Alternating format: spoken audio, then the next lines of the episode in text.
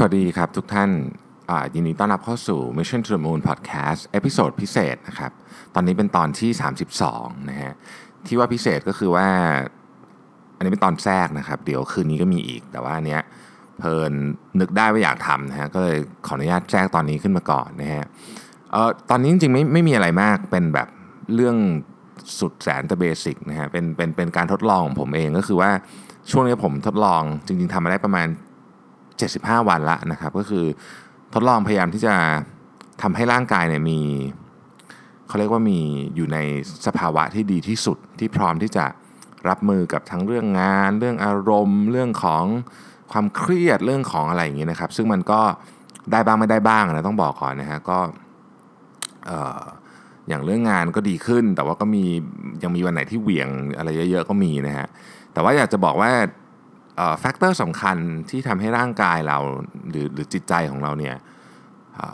อยู่ในสภาวะที่พร้อมจะรับมือกับความเครียด แล้วก็วิกฤตต่างๆ ผมคิดว่ามันประกอบไปด้วย 4 เรื่องหลักๆ ด้วยกันนะครับที่เกี่ยวข้องกับเราเลยนะคืออันนี้เป็นเรื่องที่เราควบคุมได้เลย ซึ่งซึ่งไม่เกี่ยวอะไรกับคนอื่นเลยนะครับส่วนเรื่องคนอื่นก็ก็ก็ค่อยว่ากันเดี๋ยวว่ากันใน episode อื่นนะครับสี่เรื่องนี้ก็คือ 1. เรื่องการนอนนะฮะ สองเรื่องอาหารการกิน 3. เรื่องการออกกำลังกาย 4. เรื่องการทำสมาธิ ซึ่งผมคิดว่าอ่ามันมีความสำคัญในแต่ละช่วงที่แตกต่างกันออกไป แล้วก็จากการทดลองของผมเนี่ยนะฮะมันมีความยากง่ายแตกต่างกันด้วยนะครับ เอาเรื่องแรกก่อนการนอนนะครับ จะบอกว่าถ้าพูดถึงเรื่องเอาด้านด้านชีวภาพอะผมว่าเรื่องนี้สำคัญสุดนะครับก็คือ นอนเยอะนอนน้อยเนี่ยเห็นผลต่างกันเยอะมากในในประสิทธิภาพการใช้ชีวิตของเราในวันนั้นการควบคุมอารมณ์นะฮะพอพูดอย่างนี้ปุ๊บโอ้โหบางคนก็แบบแหมสบายนะฮะเรื่องนอนนี่พี่บอกเลยผมนี่ถนัดมากนะฮะพี่จะเอากี่ชั่วโมงดีครับ10 12นะฮะอะไรแบบนี้นะคะคือไม่ได้หมายความว่าอย่างนั้น คือจริง ๆ นอนเยอะเกินไปผมว่าก็ไม่ดีนะฮะก็จะทำให้คือมันก็มีช่วงหนึ่งนะที่ผมแบบโอ้โหนอนแบบนอนได้เยอะมากนะฮะ รู้สึกนอนเยอะเกินไปก็มันก็ไม่แอคทีฟเนาะคือผมคิดว่าหนึ่งก็คือต้องพอดีพอดี แต่ว่าการนอนน้อยเกินไปเนี่ยมีข้อเสียแน่นอนนะครับ ทีนี้ถามว่าไอ้น้อยเกินไปมากเกินไปเนี่ยมันมันเป็นยังไงนะผมก็ไปเก็บข้อมูลมาให้ อันนี้ไม่ได้อ่านรีเสิร์ชอะไรของต่างประเทศใดๆมานะฮะอันนี้เก็บข้อมูลจากคนรอบตัวแล้วกันนะเอาเริ่มต้นจากตัวเองก่อนนะครับ ผมเนี่ยเป็นคนนอนยากนะฮะคือในความหมายของคำว่านอนยากก็คือว่ามันมันไม่ค่อยหลับนะแต่ว่าช่วงหลังๆวันเนี้ย ที่ทำการทดลองนี้นะก็นอนง่ายขึ้นนะครับวิธีการที่ทำให้นอนง่ายขึ้นเนี่ยไม่มีอะไรเลยฮะคือต้องตื่นนอนและเข้านอนพร้อมกันเป็นเวลา ซึ่งผมเพิ่งมาทำได้ช่วงหลังๆ นี้เองนะฮะทำยากมากขอขอบอกเลยคือพูดง่ายมาก แต่ว่าทำยากมาก เพราะอะไรฮะมันจะมีช่วงช่วงช่วงช่วงเขาเรียกว่าช่วงเลเทอะยกตัวอย่างเช่นวันคืนวันศุกร์คืนวันเสาร์อะไรเงี้ยถึงแม้เดี๋ยวนี้ผมจะไม่ได้ออกไปไหน ไม่ได้ออกไป ปาร์ตี้กับเพื่อนหรือถ้าไปจะแฮงเอาท์กับเพื่อนเนี่ยนะครับก็จะเป็นลักษณะของการกินข้าวแล้วผมก็จะรีบกลับบ้านอยู่แล้วเนี่ยแต่คืนวันศุกร์มันจะมีพลังพิเศษฮะโอ้เราจะแบบอยากทำนู่นอยากทำนี่นะบางทีก็แบบลุกขึ้นมาจัดบ้านบ้างนะครับ หรือถ้าเกิดบังเอิญกดไปดูหนังหรือซีรีส์ขึ้นมานี่ก็ยาวนะฮะหรือแม้แต่ออกไปดูภาพยนตร์ข้างนอก ก็จะเป็นวันศุกร์หรือวันเสาร์อะไรพวกนี้นะฮะวันที่เรารู้สึกว่ามันสบายสบายทีนี้ มันก็เลยเป็นสาเหตุหนึ่งที่ทำให้การนอนของนี้เลื่อนไปนะครับขอเน้นสำหรับคนที่นอนปกติ อันนี้ไม่มีปัญหาอะไรนะฮะแต่สำหรับคนที่นอนหลับยาก คนนอนหลับยากปุ๊บเนี่ยมันจะทำให้ไซเคิลการนอนเนี่ยผิดไปแล้วก็ วงจรของการนอนหลับยากเนี่ยมันก็จะเหมือนไม่จบไม่สิ้นอะนะเดี๋ยวก็จะกลับมาวันจันทร์ก็ง่วงอีกอะไรอย่างเงี้ยนะฮะเพราะฉะนั้นสำหรับคนที่นอนหลับยากแบบผมเนี่ยนะครับผมผมคิดว่าคำแนะนำเลยก็คือว่าคุณจะต้องสร้างวงจรที่เป็นนิสัยแห่งการนอนเวลาเดียวกันให้ได้นะครับ แล้วก็ชีวิตคุณก็จะไม่ต้องพึ่งอะไรที่เกี่ยวข้องกับการนอนหลับอีกต่อไปหมายถึงว่าคุณนอนคุณก็จะหลับปกติเหมือนมนุษย์มนาเขาก็คือหัวถึงหมอนปุ๊บแล้วก็หลับ นะฮะส่วนคนประเภทที่นอนหลับง่ายมาก ๆ ประเภทแบบเอาหัวแตะอะไรก็หลับเนี่ยนะครับ ก็เป็นคนมีบุญจริง ๆ นะครับ แล้วก็อันนั้นก็คงไม่มีปัญหาอะไร ผมพบว่าคนกลุ่มนี้เนี่ยปัญหาคือส่วนใหญ่มักจะอยากนอนเพิ่มอะคือแบบว่าขอนอนต่อได้ไหมอะไรเงี้ยนะฮะก็อันนั้นก็คงจะต้องฝึกกันไปนะก็คงแบบต้องต้องเอานาฬิกาปลุกไปไว้ไกลๆอะไรพวกนี้นะฮะผมผม จากที่พูดคุยกับคนรอบข้างนี่นะแพทเทิร์นการนอนของแต่ละคนไม่เหมือนกัน มันเกี่ยวข้องกับช่วงเวลา productivity ของคนด้วย บางคนเนี่ยเช้ามืดเป็นช่วงเวลาที่ดีที่สุดของเขานะครับ บางคนก็สายๆนะฮะบางคนเนี่ยตีสามตีสามนี่ไม่ใช่เช้ามืดนะคือกลางคืนนะฮะเพราะฉะนั้นเราก็ควรจะปรับช่วงการนอนไปตามเวลา productivity ของเรา แต่ถ้าเอาแบบตามทฤษฎีเลยนะ ตามทฤษฎีเนี่ยนะเขาจะบอกว่าเราควรจะ เข้านอนตื่นนอนให้มันตรงกับเวลาของพระอาทิตย์อะนะครับ ก็คืออตื่นก่อนพระอาทิตย์แล้วก็เข้านอนอ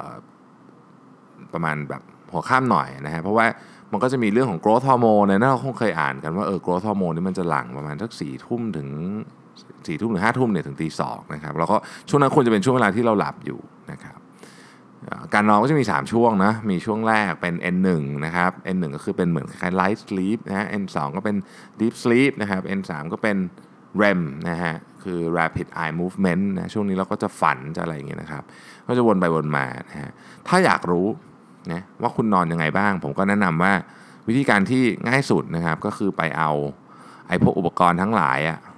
ที่เขาขายกันอยู่ตามท้องตลาดเนี่ยนะครับ อย่างในกรณีที่คนที่วิ่งอยู่แล้วก็ไปเอาการมินหรือนาฬิกาออกกำลังกายต่างๆเนี่ยมาใส่นะฮะแล้วก็ มันก็จะบอกคุณนะว่าคุณดีฟสลีปกี่นาทีไลท์สลีปเท่าไหร่อะไรเงี้ยนะครับ แต่ถ้าจะเอาแม่นจริง คงต้องไปทำที่แลบการนอนตามโรงพยาบาลประเทศไทยก็มีหลายที่นะฮะ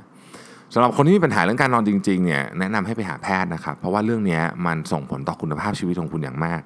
ช่วงไหนที่นอนดีเนี่ยคุณภาพชีวิตคุณจะดีไปด้วยนะครับ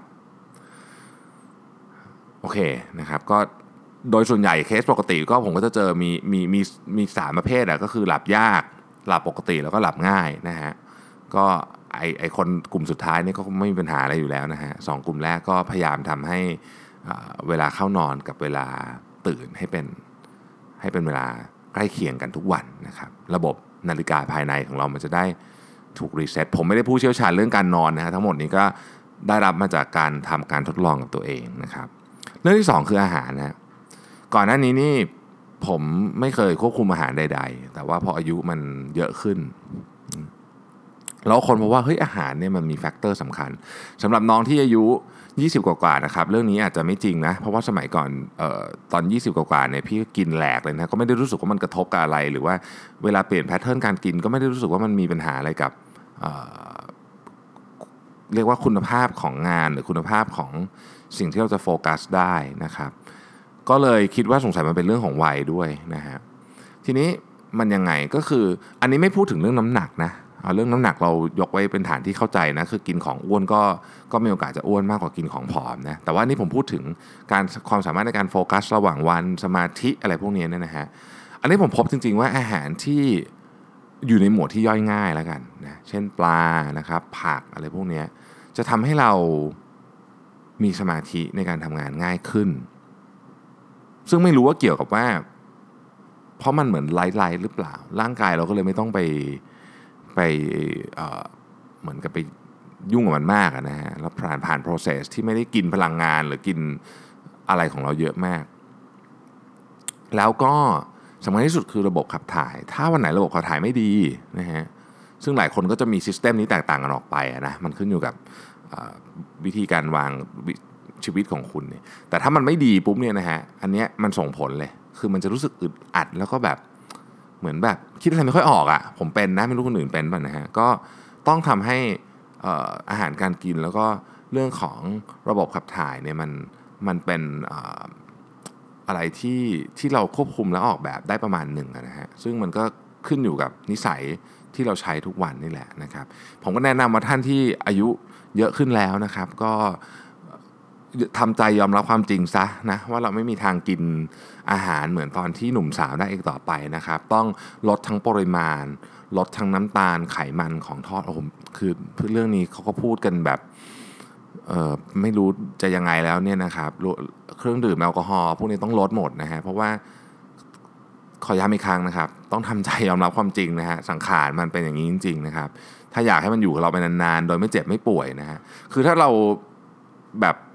ใช้ชีวิตไปแล้วมันตายไปเลย ก็ไม่เป็นไรเนาะแต่ว่า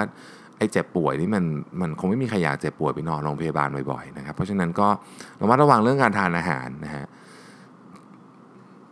อาหารผอมไม่ค่อยอร่อยจริงไหม ขอตอบเลยว่าจริงในฐานะที่ช่วงนี้ เลือกกินอาหารเยอะ แต่มันมีอาหารผอมบางอย่างที่รสชาติพอใช้ได้อ่าใช้คำนี้แล้วกัน เพียงแต่คุณจะต้องเปลี่ยนลดวิธีการรับรู้ของลิ้นคุณนิดหนึ่งนะครับ ก็คือต้องต้องให้ลิ้นคุณชินกับอาหารประเภทนี้แล้วมันจะอร่อยขึ้นนะครับ อันดับแรกเลยเนี่ยก็คือปกติเนี่ยถ้าเป็นคนทานรสจัดนะฮะ ลิ้นคุณก็จะชินใช่ไหมกับรสจัดพอคุณกินเลยจืดๆปุ๊บคุณก็จะรู้สึกทันทีว่าไม่อร่อยนะฮะเป็นเรื่องธรรมดา ก็จะต้องใช้เวลาปรับตัวกับกับเรื่องรสชาตินิดหนึ่งนะครับ แล้วก็สักพักหนึ่งอาหารที่มันจืดๆแบบจืดๆจืดๆอะไรเงี้ยนะครับแครอทต้มอะไรเงี้ยนะฮะมันก็จะเริ่มหวานขึ้นนะเพราะจริงๆแครอทเนี่ยก็มีความหวาน เรื่องนี้นี่มีความน่าสนใจอันหนึ่งก็คือว่าผมเคยอ่านนะฮะบอกว่าสมัยก่อนเนี่ยมีแอปเปิลเนี่ยนะฮะไม่รู้กี่หมื่นสายพันธุ์ก็ไม่รู้นะฮะแล้วก็ใน ในซูเปอร์มาร์เก็ตเนี่ยมีแอปเปิลให้เราเลือกเนี่ยเป็นร้อยร้อยแบบเลยนะเออเพราะว่ามันมีแอปเปิลมันมีทั้งแบบหวานน้อยหวานมากอะไรเงี้ยนะครับ แต่ว่าพอมนุษย์เนี่ยเหมือนกับเคยชินกับการกินน้ำตาลในปริมาณมากขึ้นมากขึ้นเรื่อยๆเพราะสมัยก่อนน้ำตาลหายากนะครับน้ำตาลหายากกว่าสมัยนี้เนาะสมัยนี้เรากินน้ำตาลเยอะมากขึ้นเรื่อยๆเนี่ยแอปเปิลที่เหลืออยู่เนี่ยเป็นแอปเปิลพันธุ์ที่หวานมากๆ ที่สุดในตระกูลของแอปเปิลแค่สองสายพันธุ์เท่านั้นเองนะฮะ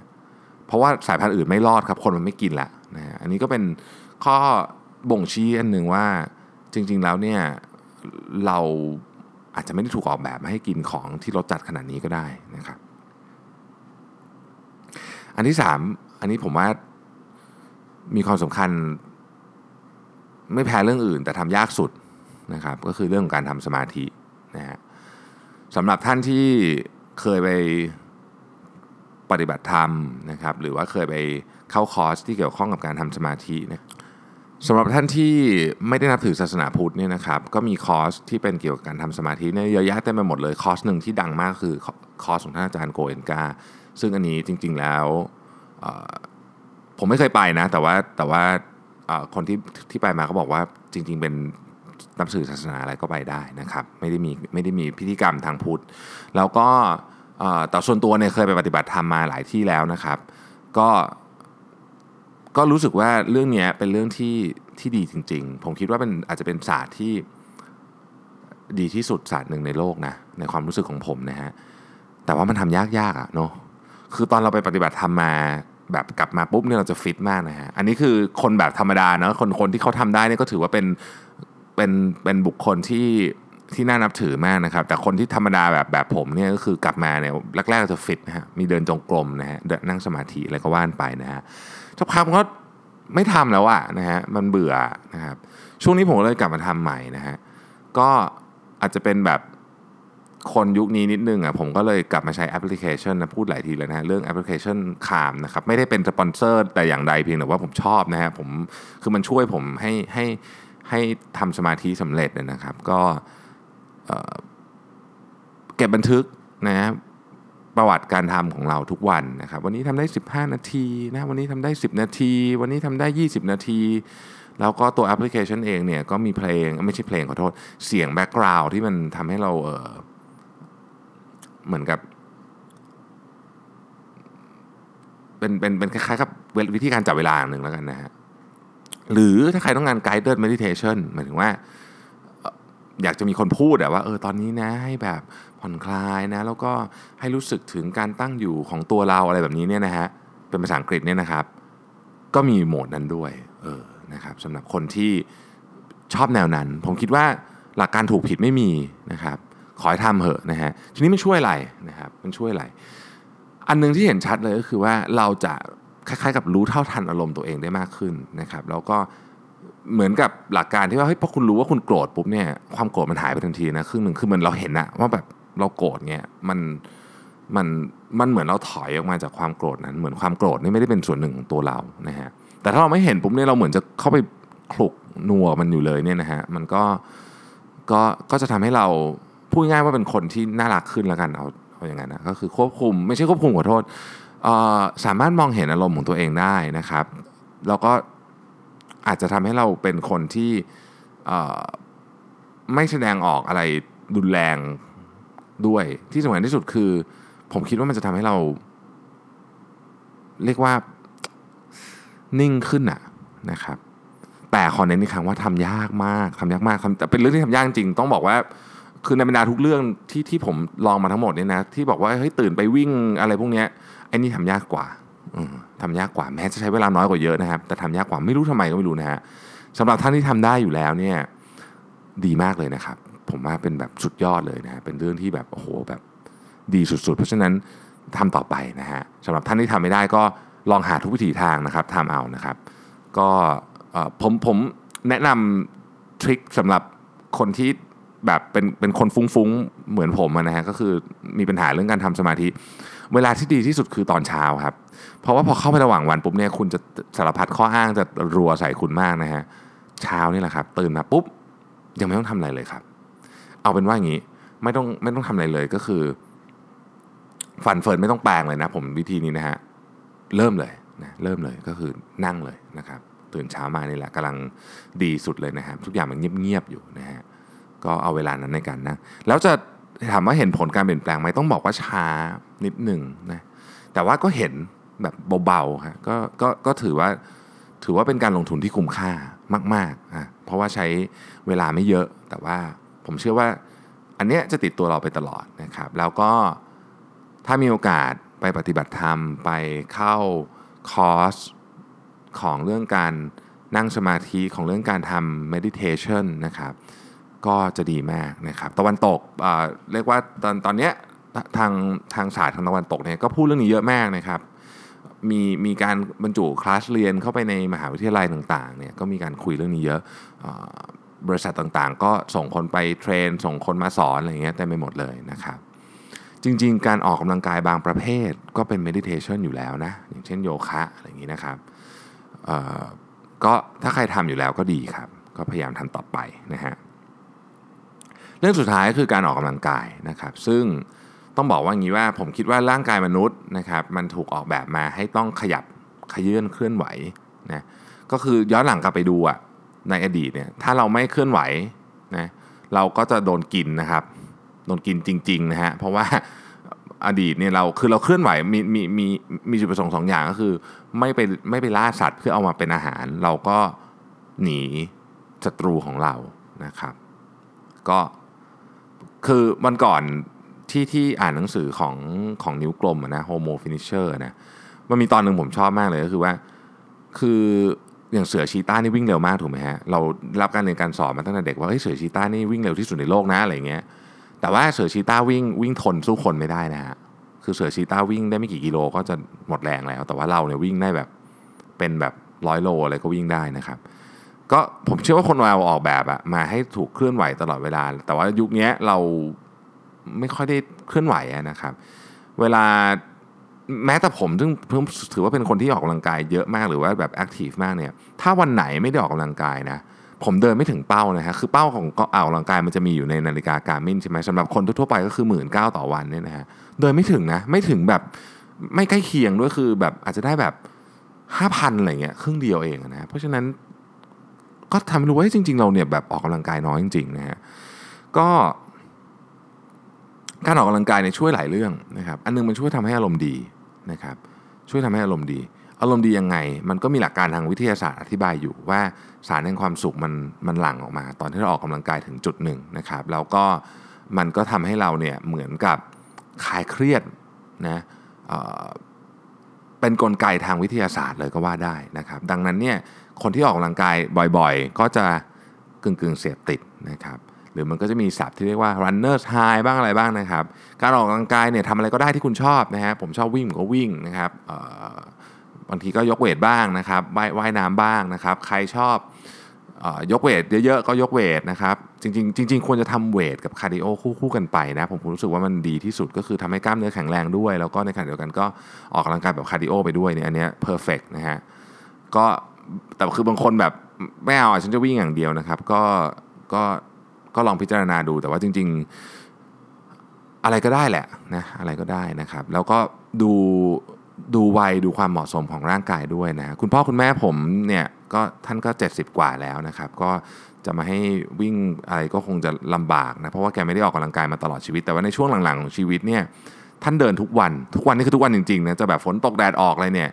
ก็จะเดินนะครับ ก็จะเดินฝนตกก็คือกลางร่มเดินอะนะฮะกลางร่มเดินก็สุขภาพดีขึ้นเยอะนะสุขภาพดีขึ้นเยอะ แล้วก็เอาจริงๆก็คือดูดูแก่น้อยลง เพราะว่าคนที่เหมือนกับได้ขยับตัวตลอดเนี่ยก็จะดูดูแอคทีฟดูผอมด้วยนะครับก็ผมคิดว่าเป็นเรื่องสำคัญแล้วต้องทำไปตลอดชีวิตนะฮะเพื่อคุณภาพชีวิตที่ดีทำตอนไหนดีนะครับ ทำตอนไหนดี ผมชอบออกกำลังกายตอนเช้า เพราะมันเหมือนเป็นสปริงบอร์ดของพลังงานที่ที่ได้ส่งไปทั้งวัน แต่แต่จริง ๆ ตอนไหนก็ได้นะครับ แต่มีข้อเตือนใจนิดนึงนะ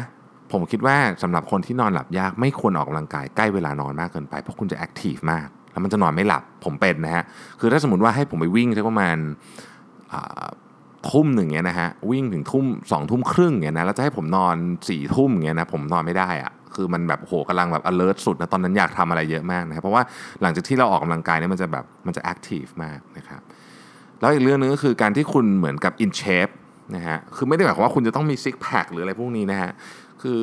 in shape ก็คืออยู่ในหุ่นที่ดีที่สุดแบบแบบของเราอะนะไม่ต้องไปดูใครหรอกดูตัวเราเองเนี่ยเราเราเคยหุ่นดีประมาณไหนอะนะเราเราเคยใส่เสื้อผ้าแบบไหนได้ตอนที่เราหุ่นดีๆอะเราอยากกลับไปเป็นแบบนั้นอีกไหมนะครับ รือเราเป็นอย่างนั้นอยู่ไหม คือเราอยู่ในหุ่นแบบนั้นเนี่ยสิ่งหนึ่งที่ดีมากเลยก็คือ เราจะมีความมั่นใจฮะพอเรามีความมั่นใจเนี่ยความมั่นใจของเราเนี่ยมันจะฉายออกไป เวลาพรีเซนต์งานเราก็จะมั่นใจเราก็จะยืนตตัวตรงหลังตรงพูดจาฉะฉานนะครับ แล้วก็มันก็มีประโยชน์กับทุกเรื่องนะฮะเราก็ผมก็พบว่าการออกกำลังกายเนี่ยเป็นกิจกรรมที่ที่เหมาะมากในการทำกันเป็นครอบครัวด้วย ในกรณีที่สำหรับใครที่มีครอบครัวแล้วนะครับ ดีมากนะฮะ ดีมากแล้วก็บอนดิ้งมากด้วยนะครับ ก็ลองฝากกันไว้ดูนะฮะสำหรับท่านที่ไม่ชอบออกกำลังกายนะครับ มันมีความจริงอยู่ข้อหนึ่งก็คือว่าลุกขึ้นมาออกกำลังกายแป๊บเดียวอะแล้วคุณจะชอบเลย เออนะเพียงแต่คุณต้องเลือกกิจกรรมที่มันเหมาะกับคุณเท่านั้นเองนะครับไม่ไม่ต้องไปตามครับ คือช่วงนี้เราก็จะเห็นคนวิ่งเยอะคนปั่นจักรยานเยอะอะไรเงี้ยนะฮะก็ไม่ต้องตามครับ คือถ้าไม่ชอบก็ไม่ต้องทำฮะคือชอบโยคะก็ไปโยคะไป อะไรอะไอ้ผ้าหมุนหมุนก็ผ้าหมุนหมุนนะฮะไปยกเวทก็ยกเวทนะครับปีนหน้าผาก็ปีนคือชอบอะไรก็ทำนะฮะว่ายน้ำก็ได้นะครับ บางคนชอบว่ายน้ำก็สงบดีนะเวลาไปว่ายน้ำผมรู้สึกว่าเออมันเออว่ายน้ำเนี่ยเป็นอีกอันหนึ่งที่รู้สึกว่าได้ทำสมาธิมันเงียบ มันไม่มีเสียงอะไรเลย แล้วมันก็เหมือนกับได้อยู่กับตัวเองจริง ๆ นะครับ ก็ลองดูเอาที่เหมาะสมแต่ผมคิดว่ายังไงก็ต้องออกกำลังกาย แล้วก็ความ ถ้าให้เลือกระหว่างความหนักกับความสม่ำเสมอ ให้เลือกความสม่ำเสมอนะครับ คือไม่ต้องเยอะแต่ทำให้บ่อยเข้าไว้นะครับมันไม่ใช่แบบโอ้รวบยอดเลยนะ วันนี้ทั้งอาทิตย์นี่ไม่ได้ออกเลยนะครับ วันนี้ซัดไป 4 ชั่วโมงแบบนี้เนี่ยเดี๋ยวจะป่วยเอานะครับ เอาแบบพอดีพอดีแต่ทำเกือบทุกวันจะดีกว่านะครับ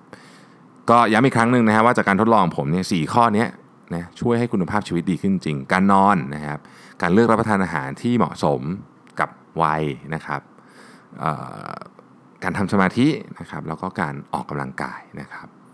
ก็เช้าวันนี้นะครับเป็นเพื่อนคุณนะครับขับรถไปทำงานนะครับรถก็คงจะติดอีกเช่นเคย แต่ว่าขอทุกท่านเดินทาง